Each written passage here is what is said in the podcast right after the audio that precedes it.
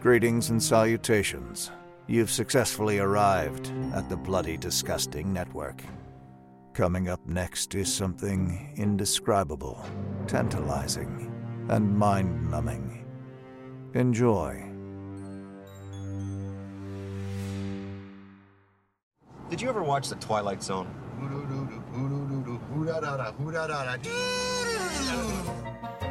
God, remember the Twilight Zone with Burgess Meredith? Remember, he, he, he, he loved to read, and there was a nuclear war, and he had no friends anyway, and he was oh, down in the basement. glasses. What about the mannequins that got two weeks off and turned into humans, and they were allowed to go out and shop for two weeks on their own, and then this one came back, and it was over two weeks, and the other mannequins went, come over here for a minute, and turned her into plastic. You, you want to see something really scary? Yeah.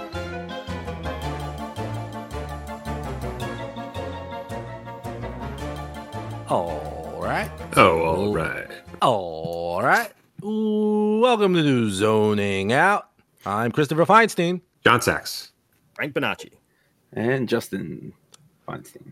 We are gathered here today to discuss Twilight Zone, Season 1, Episode 9, Perchance to Dream, with an air date of November 27th, 1959. A fatigued man fights to stay awake as he explains to a psychiatrist that if he falls asleep, it will trigger a nightmare, a nightmare, not a nightmare, which will cause his heart to fail. Fellas, what do we think? I'm not going to bury the lead. This is a 10 for me. A, a 10 This is a 10. Whoa! Full on 10 for me. right off the fucking gate. Doesn't Yeah, even not explain even clo- himself. Nah, just a 10. I, I I was going to sit there. It's like, how do I do I pull the John move? It's just like, nah, I can't. It's this is okay. First of all, this is where I like uh, Twilight Zone the best, where it's fucking with perception, fucking with the viewer's understanding of reality. This was just all that. And now, now this is the first episode written by Charles Beaumont, and I definitely want to talk to him in a little bit. And you could tell, like, now that we've been like getting, like, we've been acclimated to the Serling style for like uh, eight episodes up to this point. Doesn't this feel very different, even though it's still in the same wheelhouse? So it does it does have the house style of Twilight Zone, but in terms of themes and uh, in terms of like tone, this is way different than anything Serling's written up to this point. Oh, Yeah, right that- away. Within the first two minutes, it felt different. It Yeah. felt claustrophobic in a way that the others were not. I thought you said you were tired. I am. I'm the tiredest man in the world. You all know how many hours I've been awake? 87 hours. Almost four days and nights. And you can't go to sleep, is that it? No, Doctor, not can't. I mustn't. I mustn't go to sleep because if I do, I'll never wake up.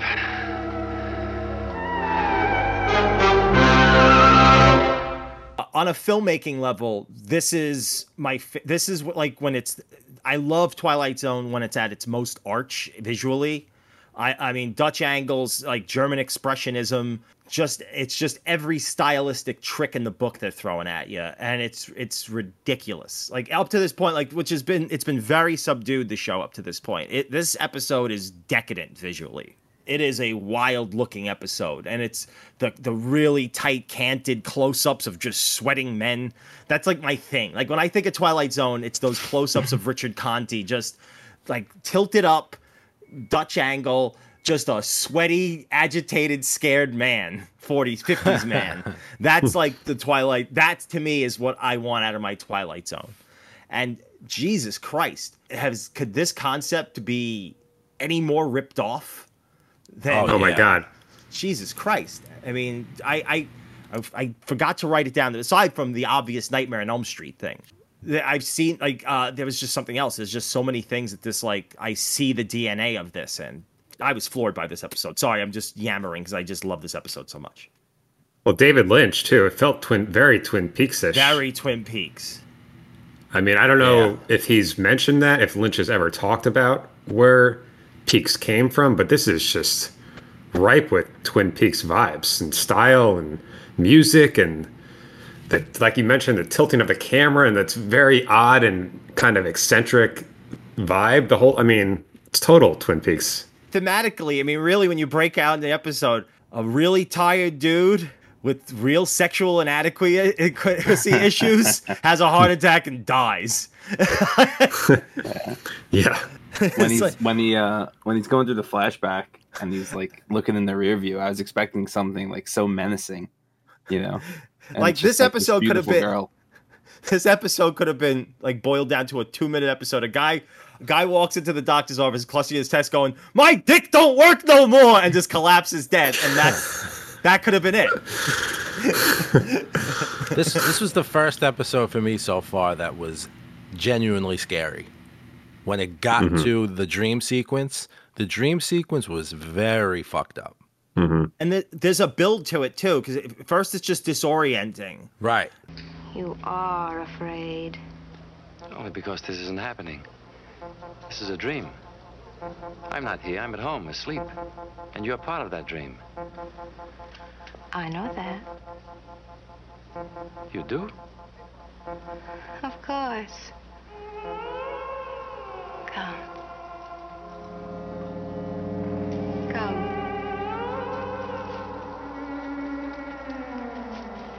Feels like when you're in a dream and you don't, when a dream starts turning on you, and Yeah. you know it's about to turn on you, but you can't stop it. Like a night terror. It feels like a night terror. Uh, It's like as artistically, like on a, a nuts and bolts level. This just maybe not the deepest episode we've seen so far, but god damn, is this fun? The part that where uh, in the dream and that animatronic monkey came sliding in the background almost made me shit in my pants. It me too. Because I was kind of toning out like up until that point. I was like, okay, I see what's happening, and you know it was late, and I'm watching it, and I'm like, and then that fucking gorilla came s- sliding in. I said, oh my god, why is that there? Why is this Jungian archetype fucking attacking them?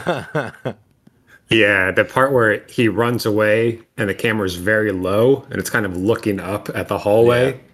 Yeah. That's great imagery. I mean, again, this really was the first kind of true horror style of, of the what is this number nine? Number nine.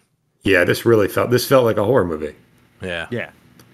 Pretty intense. I'm like thinking 59. Like that. Yeah, it gets really intense in that second half. Fucking poor Barzini. That's who that was. The lead actor, Richard Conte, is uh, Barzini from The Godfather. Don Barzini. Yeah, I'm Barzini. If died of a Don Corleone had all the judges and the politicians in New York, then he must share them, or let us others use them.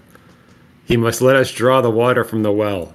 Certainly, he can present a bill for such services. After all, we are not communists. Don Barzini. Fucking love it. So Considered for the role of uh, Vito as well. But he lost to another guy. I can't remember that guy's name. so this is the first episode written by Char- Charles Beaumont, and uh, let me talk a little bit about him. Oh, this episode was adapted from a Playboy article, Yeah. and Charles Beaumont Short was uh, yeah. Uh, this uh, a lot of his stories got adapted from Playboy, and uh, Playboy he uh, was the first author to have a fiction story published in Playboy all the way back in '54. Young guy. I mean, fifties were his heyday, where he was just writing for like every magazine. Uh, and like horror magazine, everything. Like he was writing for Mickey Mouse comic books. The guy was was writing like he was just a machine, just writing short stories. He's part of that crew of Richard Matheson, like a lot of these great writers that came up around that time, uh, fantasy writers, and he was just fast as shit, the dude. This is amazing. It's 59, you know, and he's got his first like you know thing on Twilight Zone, and it's already like the beginning of the end for him. Uh, he like he is unable to write by 63 and uh, a lot of like the scripts that are attributed to him in the latter half of his run on Twilight Zone were actually written by friends who were ghostwriting for him just so he could like collect a check because he was so uh, infirm at the time. And by 67, he passed away. Uh, they don't know what it was. They they think like a lot of uh, modern uh, modern doctors who've like looked at it. They, you know, they didn't they couldn't diagnose it at the time particularly well because of uh, medicine, but uh, they found out they think it was mostly a combination of Pick's disease or uh, or Alzheimer's, which is just for a guy this with a mind like this, that's so cruel. And at 37 years old, Oh wow. like really young. Uh, wow. Thirty. Wow. 37 and he wrote he got a lot of shit done like in that 37 years, man. I mean, aside from a lot of Twilight Zone, classic Twilight Zone episodes, uh, he wrote one of my favorite films that uh, never gets any uh, credit. So, in an alternate universe, Roger Corman is making prestige films, and William Shatner is considered one of the most refined and nuanced actors of, of his generation. And that's because of a, a movie they collaborated on. So now, in 1962, uh, Roger Corman gets a, a script by Charles Beaumont uh, called uh, "The Intruder," uh, and it's about a anti uh, a segregationist going to a small southern town, uh, played by William Shatner, trying to rally the townsfolk uh, against the desegregation acts, like trying to like stop the governing bodies to vote for desegregation. It is a, a masterful performance, and it is a very classy film, like really thoughtfully directed. Nothing what you'd ever like, what you'd consider when you hear Roger Corman, you don't think this kind of movie. You think exploitation, even though the film was sold in certain markets as "I Hate Your Guts" because it's got a you know it's a punchier exploitation title. Uh, this was a, a really amazing film and like the most uh, the one of the few films that Roger Corman ever put his own money into. And uh, this is the first debut film from William Shatner, who I said before gives an incredible, like just a command, like like not just like William Shatner, big William Shatner performance. He's big when he needs to be. People, something happened today. Ten Negroes went into the Caxton High School and sat with the white children there. Nobody stopped them. Nobody turned them out.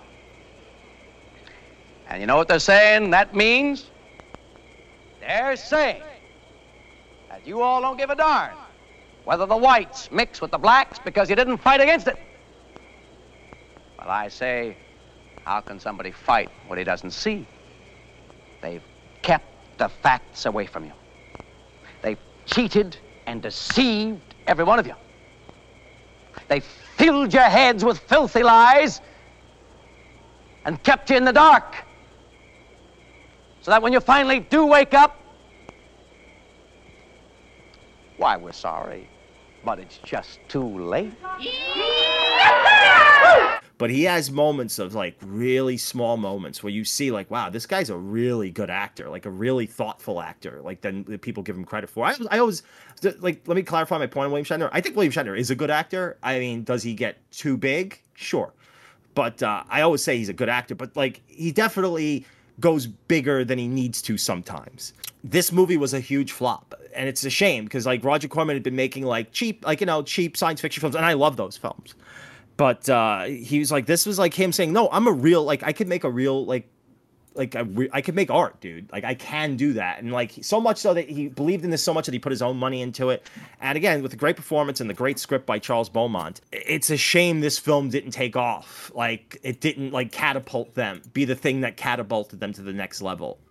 Uh, it's just it just wasn't marketed very well. It's not even like a real salacious thing. It was reviewed very well. It's just like just wasn't marketed well, and just audiences didn't show up. And uh, it's a shame because like we lost. Uh, like uh, there would have been an interesting. I would have liked to have seen Art, Roger Corman do these kind of like almost prestige films, like uh, than like the exploitation stuff he did. Uh, and I would have liked to have seen William Shatner like go on this career path. It's like it seems like everything they did after that was like to distance themselves from it. It's like, okay, instead of going small, I'll go big. You know, like you know, like it was like everything was an overcorrection. Uh, this is one of my favorite films, so I, I was so glad I was able to like. That's why I kept saying Charles Beaumont's coming because I really wanted to talk about this movie uh, as opposed to Twilight Zone, which is the show's about. But that's an amazing film. He also direct, he also wrote uh, the script for uh, my second favorite George Pal film, uh, The Seven Faces of Doctor Lao, where uh, my first being Tom Thumb. this film was stars Tony Randall playing seven roles. Unfortunately, one of those is in Yellowface. He plays Dr. Lao. Setting our modern sensibilities aside, it's an incredible performance. Like if you've only ever seen Tony Randall as as uh, Felix Unger, prepare to be shocked. He's give plays very seven like a lot of different roles. He also plays different genders. He plays women in this too. It's it's an amazing like wow, Tony Randall fucking like who knew? Uh, and that's the another thing Charles Beaumont right, and of course the Twilight Zone episodes, and uh, unfortunately that's where it stops more or less. You Hmm. know, he was on. He could have been like this. He's he's has these things out before he's like you know he's like in his, when he's thirty. All these things hit when he's thirty years old, more or less. Crazy. It's crazy. That's Like, a body He was incredibly prolific. Uh, yeah, He was second only to Serling in the number of Twilight Zone scripts. In his 14 year career, he wrote and sold 10 books, 73 short, short stories, 22 articles and profiles, 14 columns, 13 screenplays, 68 teleplays. So he passes away in 1967. So you got to wonder what he would have done if he had. And it's crazy that they don't really confirm how he passed away. Yeah, they don't know. Like there's like there's I, I went looking and it was just like some people it was some kind of brain uh, neurological ailment. They just don't know which one it was. It's like and everybody So this is- he did drink Sorry. a lot, but it- seemed like everybody said no, he was drinking to self-medicate because whatever this degenerative thing was doing to him was like really starting to fuck him up. So this is Serling's story about how he and Beaumont met. So mm. this is at a party around 1958. Serling says, This was right after Velvet Alley, and Chuck Beaumont, whom I didn't even know, in a very tasteful way, nothing offensive in the way he did it. He said, Quite honestly, I must tell you to your face, it's the worst piece of writing I've ever seen. I didn't rebel at all. I didn't rebel at this at all, but to this day I claim that Chuck is absolutely wrong. Anyway, it put Chuck and me on a very good basis because I feel now only the right but the obligation to speak to Chuck honestly. So he went up to him, told him his script sucked, and they became good friends. That's awesome. That is awesome. That's pretty badass too. That's got to be refreshing though in like a professional like Hollywood environment. I think you're wonderful. I think you are too. And it's like I don't mean that. I don't like anybody. Yeah, I'm sure. Yeah, it's, he could trust him because he he was honest. He really dove into like the whole like dream sequences and uh breakdown of like actual like like dream charts and things. Like you know like you never go to those websites and look up like what does my dream mean? When I have a fucked up dream if I wake up and there's like spiders crawling over my head it's like what does that mean? It's like oh you have a cold? But like he really went into like the detail. So basically if you dream about you're in like an amusement park it kind of indicates that like you need some time set up in your life to relax. Like that's what it means. So it's like this guy was so stressed out and putting himself under so much like just being neurotic that like he was causing his own dreams essentially to, to kill him, to put the stress on his heart because of how much he was stressing out over it. So he was inventing this whole, you know, but like in actual like dream logic, like that's what it is. That's what happens. So it's Hmm, interesting that he kind of like I didn't make this up. This is actually what really goes on if you're really stressed out. These are the dreams you have. And let's just have this kill you. Well, that's the thing. The episode, we don't get to know the man outside. He just shows up. At it. Like we just see he, he just he's already in this condition when we meet him. So the only way we really get to learn about him is through his dreams, which is a fa- you know what a great device. I love I which I'm a fan of seeing all the time. which can be which can go wrong so many times. I've seen it go bad so many times where the use of dream sequences in movies or TV, and it usually feels like just a a way to kill time. Like they're not actually saying anything; they're just trying to string along the story to make it long enough that they can release it as a movie or a show. It, it also this is a- actually it- develops the character and the and the story. Yeah.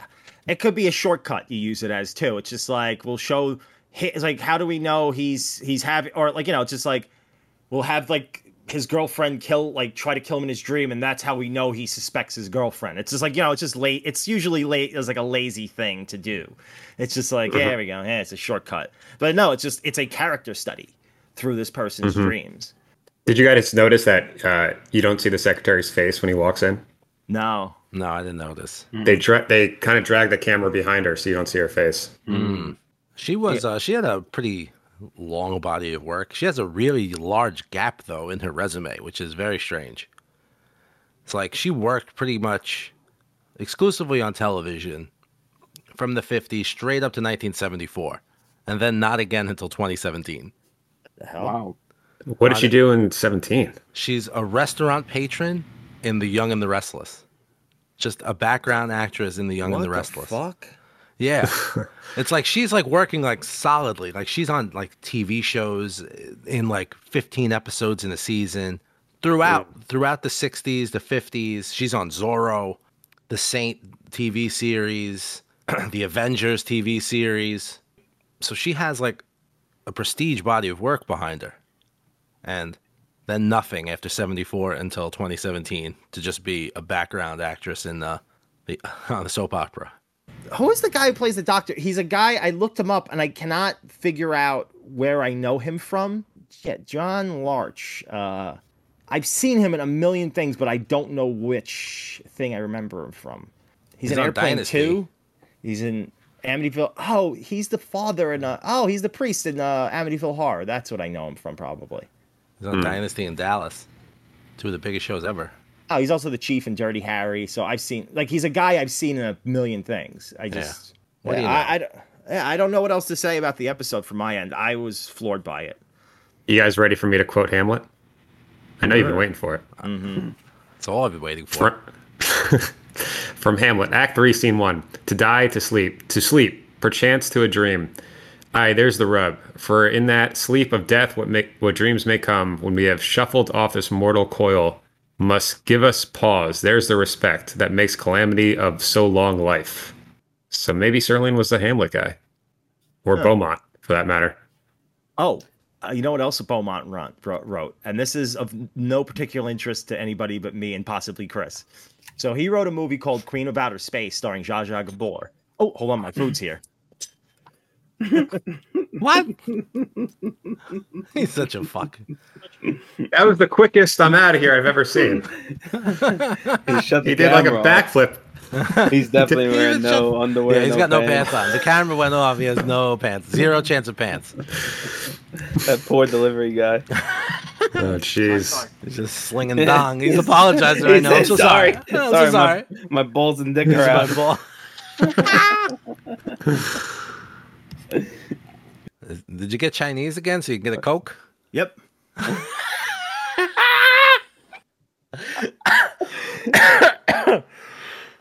I'm getting Taco Bell because it's my birthday. I How don't much, care. bro- how much broccoli I've eaten in the last two weeks since I don't want to go out to this to Rite Aid.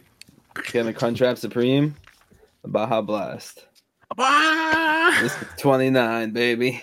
I gotta go to McDonald's uh, because I want those McDonald's? buckets. I want those fucking buckets too. Me too. What buckets? fucking Halloween buckets, Halloween dude. buckets. I'm not talking about. They brought Slap back the the taste out of your buckets. Never heard of it. I don't like the ghost has Never a pumpkin head though. Nah, Bothers me. Lazy. lazy. lazy. it's lazy. anyway, okay, I'll get back into it. So Queen Action. about it. So Queen of Outer Space is a movie that Beaumont run, wrote in uh, 58 or 59. So it's Zsa Zsa Gabor, and it's notable for me because when you watch this movie, you'll go, "Oh, this is the movie that they're spoofing in Amazon Women on the Moon specifically." Oh. It's so funny. speci- They're specifically spoofing this movie. They're even using the same spacesuits, which are the same spacesuits from the movie Forbidden Planet, because they just kept using in, in the Warner Brothers pictures for like forever. Um, it's the it's it's weird when you watch. It kind of ruins. Uh,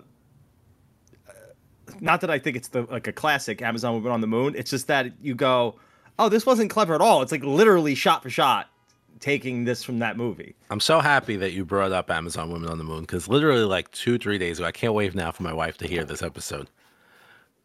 I brought it up to her. I was like, "You ever see Amazon Women on the Moon?" She's like, "No, I haven't even heard of it." I was like, "You never even heard of it? How? I must have. I have to talk about it constantly. It's one of my favorite movies ever." She said, "You've never ever talked about that movie." She said, "E- "Every day you come up with a new movie that's your favorite." And she's like, "I've never heard you talk about this one." I said, "You're full of shit." There's so many things that I do that come from that movie.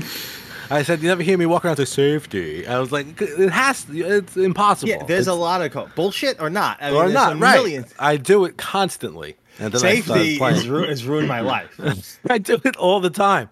And I started playing clips then. Don No Soul Simmons. Dun, dun, dun, I was just I was ribbon. screaming laughing. And she's like, It's it's funny. She's like, but I've never heard you talk about it. So I'm happy you just said Chris will know what this means from Amazon Women on the Moon. God Uh, damn it. I do like that movie. Yeah, it's a it's a movie that I've quoted a gazillion times. Even like it doesn't all work because it's it's sort of an unofficial sequel to Kentucky Fried Movie. Yeah. in a weird way. Um, there's a lot of references to Kentucky Fried Movie in it that I've never noticed before. Like when uh, somebody's signing something, they're set, they're signing Samuel Bronkowitz, which is the name of the fictional producer of uh, Kentucky Fried Movie. Uh, there's like a bunch of stuff, and it's, of course it's John Landis uh, that uh, was basically spearheaded it. And the stuff that he directs, like his segments, are the best. Yeah. Like the Don No Soul Simmons stuff is Is is one that- I could watch still- it. Tie a yellow ribbon round the old oak tree.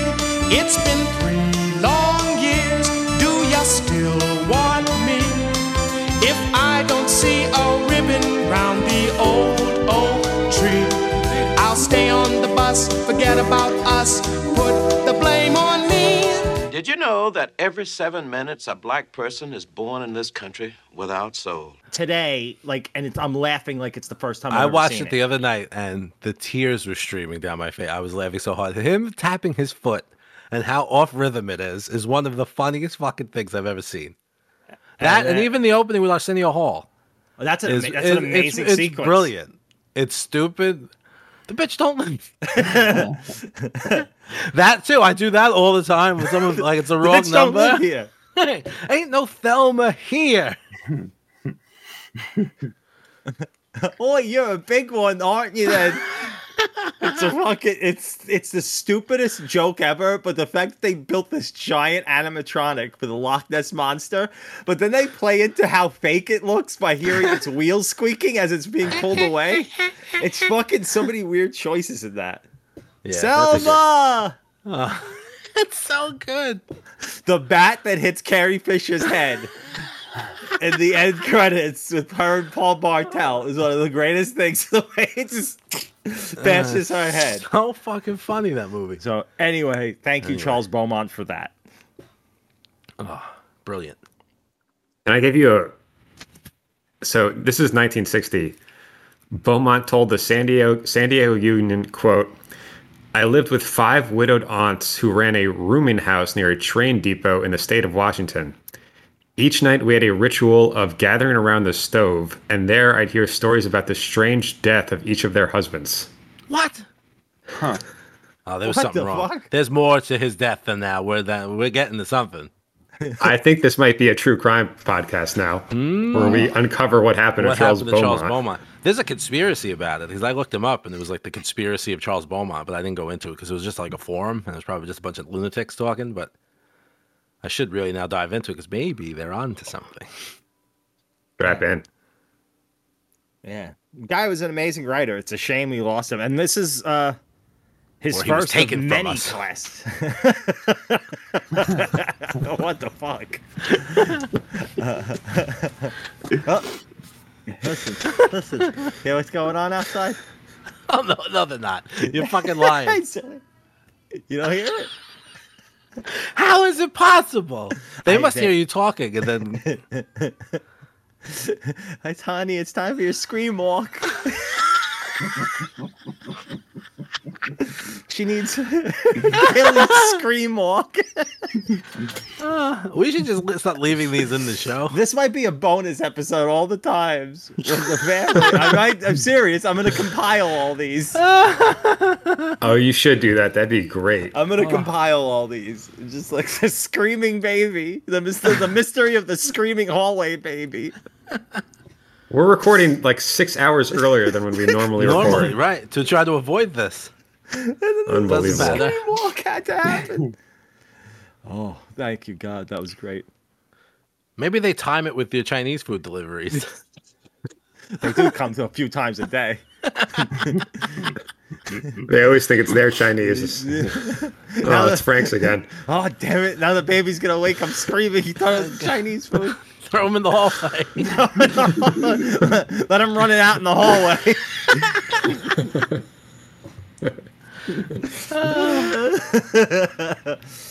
Uh, good night, folks. so what's everyone's rating? I know Frank said it's a ten. The ten. Eight.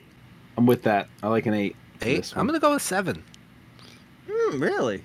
Seven. Really unique vibe. Um, I, I wonder if I didn't know if Frank hadn't mentioned previously that this was going to be a Beaumont, if I would have known.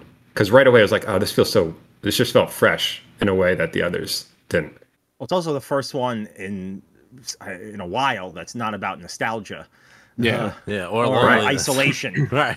Yeah. It was nice Right. to have a little different theme. there for. Yeah, it's like you know those are fun to deal with, but every now and again you need my dick don't work no more. and I'm so stressed from work. Get that, that- cat broad away from me. I couldn't do nothing with it no how. Get out of here. You're gonna That give was- me a heart attack. that was a little risque for fucking uh, 1959. yeah.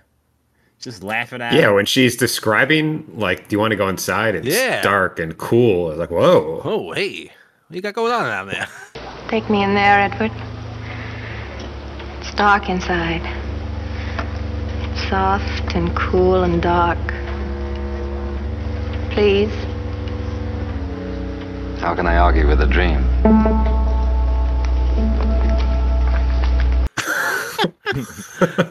What's going on in this House of Mirrors? Talking about. You bring all these guys into this German expressionist nightmare? Do you bring all the fellas here? He actually died of a I would take one of them blue The pills, but my blood pressure goes crazy from it. You understand? damned if I do, damned if I don't. She's gonna keep harassing me if, unless I can get it hard. I can't get it hard for her.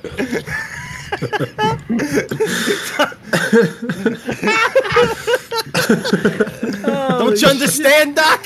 Some agitated man just ran into my office screaming about his dick not working. And then went to sleep. Miss Miss Catwoman, could you please call the call the get them all nine one one? Please call an ambulance. this guy came running in. He was screaming about his dick, and then he took a nap.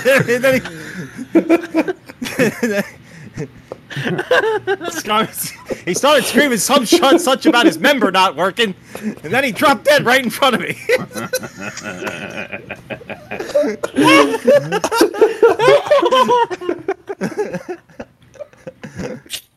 Boy, I didn't need this today.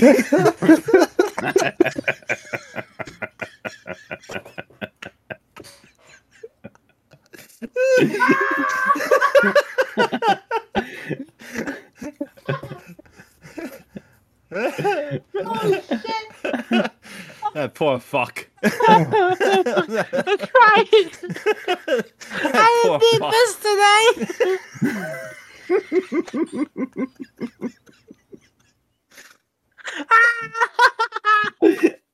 oh God! Call her home and tell her to leave this food in the stove. I'm not getting home till late. Oh, Some wackadoo just ran in my office screaming about his dick. There's gonna be all kinds of questions. His dick. Oh my god. Oh fucking Christ. oh, this episode's an eight. Solid seven. Solid seven. Holy shit. Oh, that was so All fucking right, I funny. got, I gotta stop. I have nothing left. like that poor man. Oh. My god. Great episode. Yeah. Oh boy, uh, that was fucking. Well, then, if you put it that way, it's, I'm gonna put it. I'm gonna raise it up to an eight. I think we're good. I, think that, I think that did it. I don't know where we're going. I, I got nothing after I that. got- That's tough to follow. So, like, 'cause the soda came right in on time, brought me right back to life. Oh man. All All right, right. folks. Thank you for zoning out with us. This is the Broken Dick Podcast. Until next time, stay zony. Yes. Stay hard. Don't be like me. Stay hard.